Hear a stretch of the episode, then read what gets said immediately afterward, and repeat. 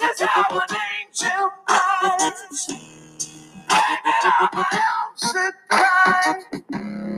Blame it on my ADD, baby. Good afternoon, everyone. It is Saturday, July 25th, and this month is going by way too fast.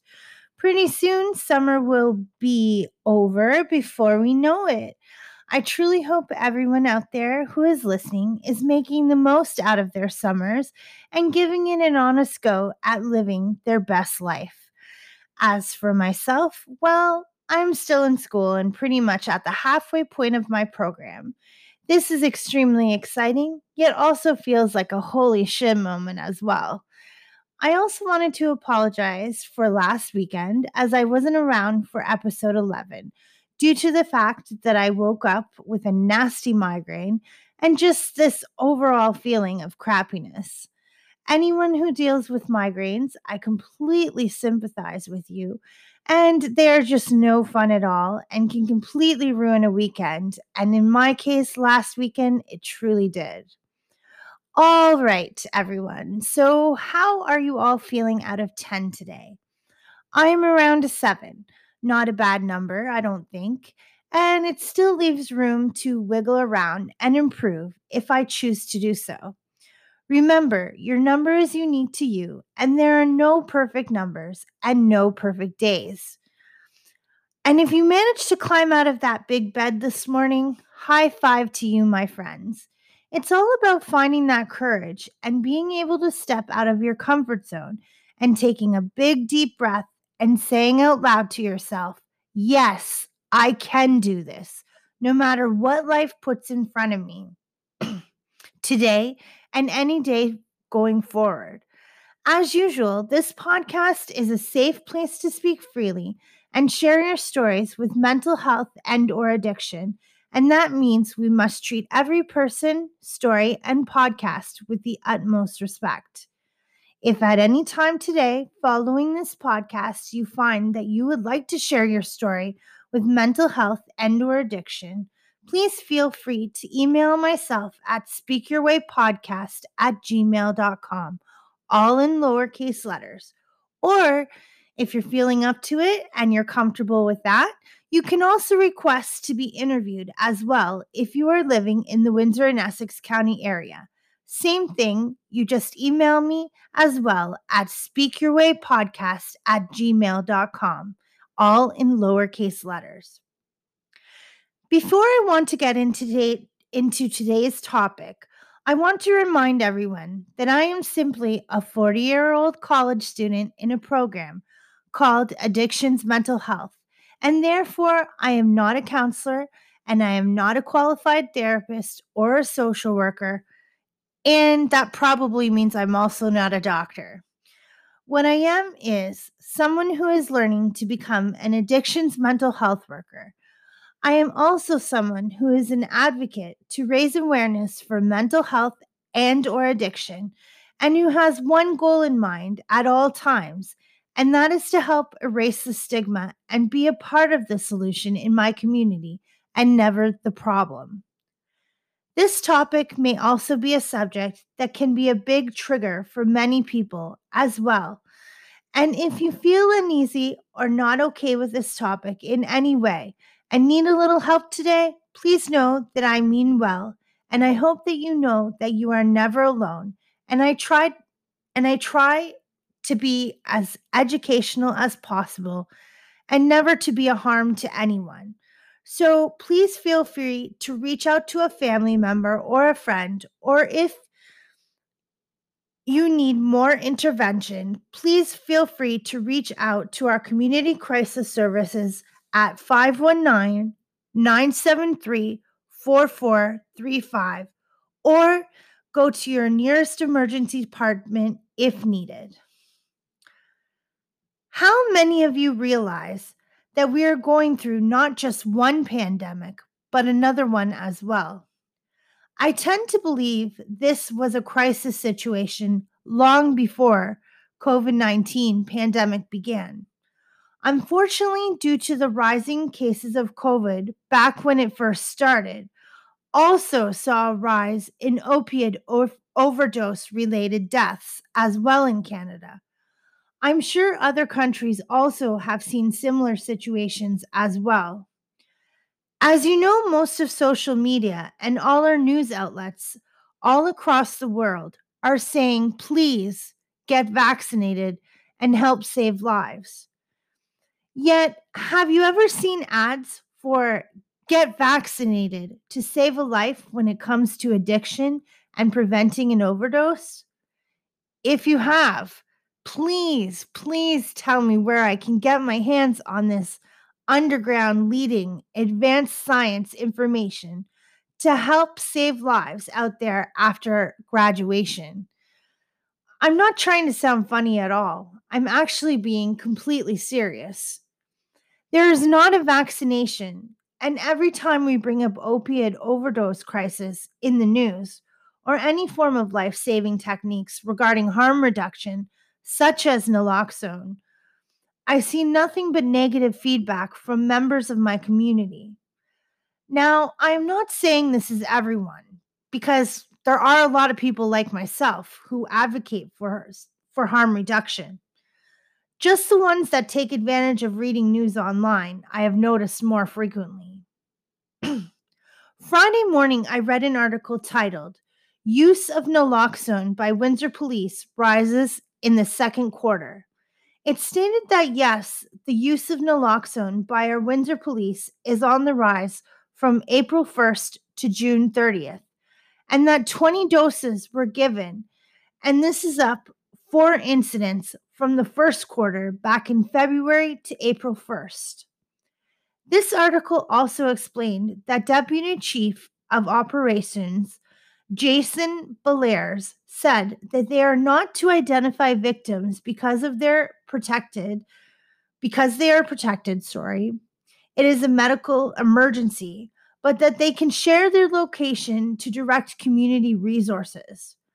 I really like how they are coming together in our community and sharing information so that no one is individually trying to solve the problem alone.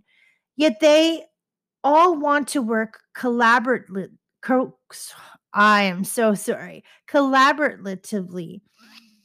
We have to remember that the police are often first to respond because of the proximity and also that they may be just riding by on their bikes or often on foot patrol and notice someone in need of care and in distress and presenting signs with overdose.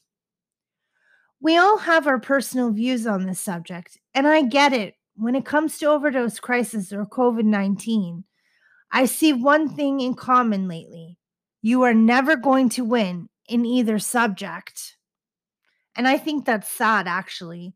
I'm finding more lately that there's no common ground in a good debate. I feel like no matter what topic you choose or how you go about the discussion, it's not going to end well when it comes on these two topics. My goal is to just support and educate and help to erase the stigma because, like I have said before, stigma is bad and it's everywhere. And sometimes the first step in getting rid of it is the language we use. Something like I, something I like to think of nowadays is that if you if you yourself do not like being judged for many things you do in your life, then who are we to judge someone who uses substances to cope with their life? I also now more than ever wonder when a person says they don't care what others really think. If that is the case, well, good for them. But when it comes to my family and friends and classmates, as well as future colleagues, I would like to go down knowing that at least I had their respect because I gave it my all in my career path and my goals. that I chose to help erase all these negative vibes surrounding mental health and substance use. And they respected me for that because we all started out somewhere in life. Every case and situation is different, and how you handle it is up to you. I would never say to someone, you have to live with something that you are uncomfortable with on all levels in and around your life.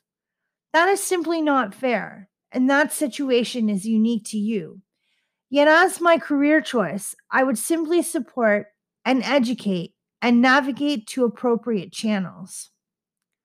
So, an example of what I just mentioned if I had a friend or a family member dealing with a loved one or a friend who is going through any type of substance use abuse or um, a mental health illness or something that they were having trouble dealing with, where they felt like they needed to give that person tough love. Maybe that is the way it needs to be handled in that family or in that situation. I am not one to say, okay, you know what? You've exhausted all of your options but you know what? That person still has to live in your house. You still have to give it all you got. You have to put everything you have into that relationship. That is not for me to say. And I hope I never, ever come across as telling someone what to do when it comes to addiction and mental health illness. I would I would really hope that I don't come across as that. Because I know if that was my husband and he was addicted or had an illness of some sort um, where I couldn't myself mentally deal well with it, there would be some serious choices I would have to make. And just because I vowed to stay in a relationship through sickness and health, that doesn't always, you know, mean that, okay, I didn't sign up for addiction, and I certainly didn't sign up for a terrible, you know, mental illness that you chose not to deal with. Because, well, you know what? If there's a way to help treat you, in my honest opinion, I would love for that person to get the help that they need. But in the long run, it is that choice of that person to do what they need to do to help benefit them in the long run. So I guess that's what I mean by who am I to judge when it comes to their care? So I would never imply to anyone, you have to stay with that person.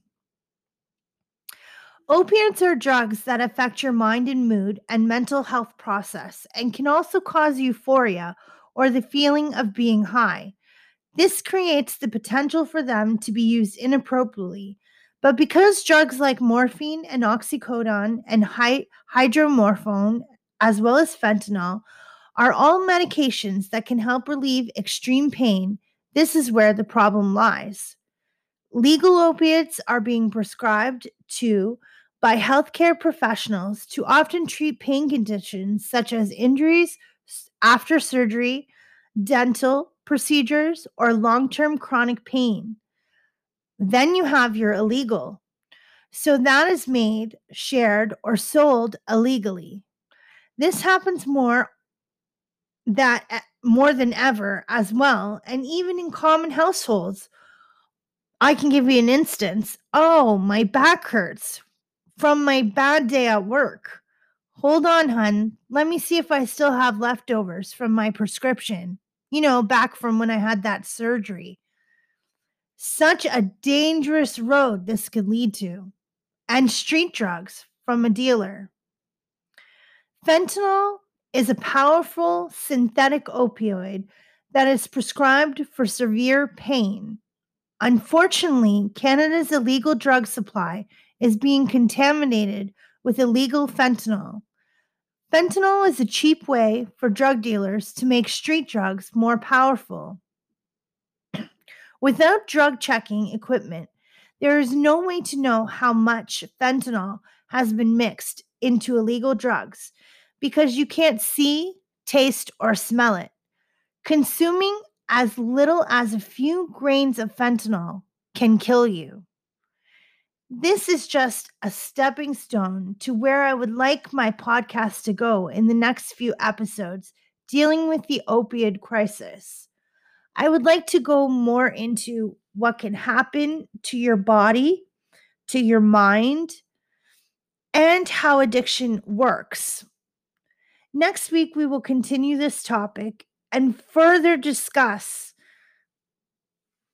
Please remember, you are not alone when it comes to any of the topics discussed in the Speak Your Way podcast.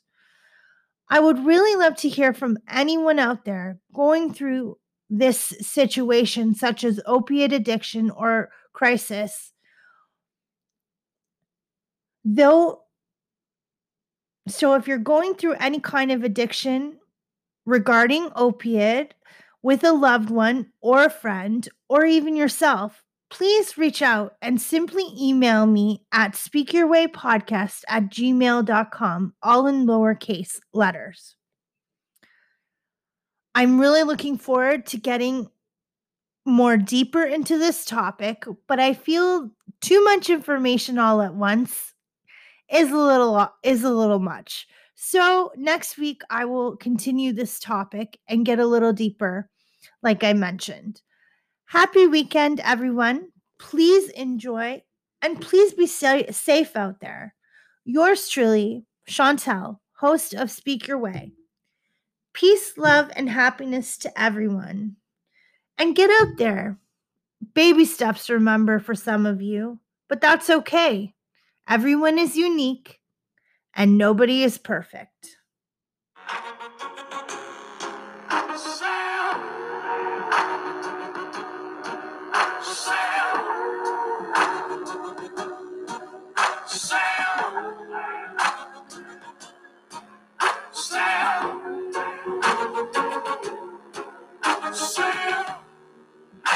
I should cry for help.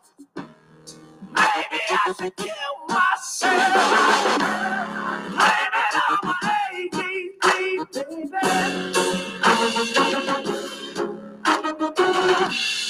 Maybe I'm a different breed.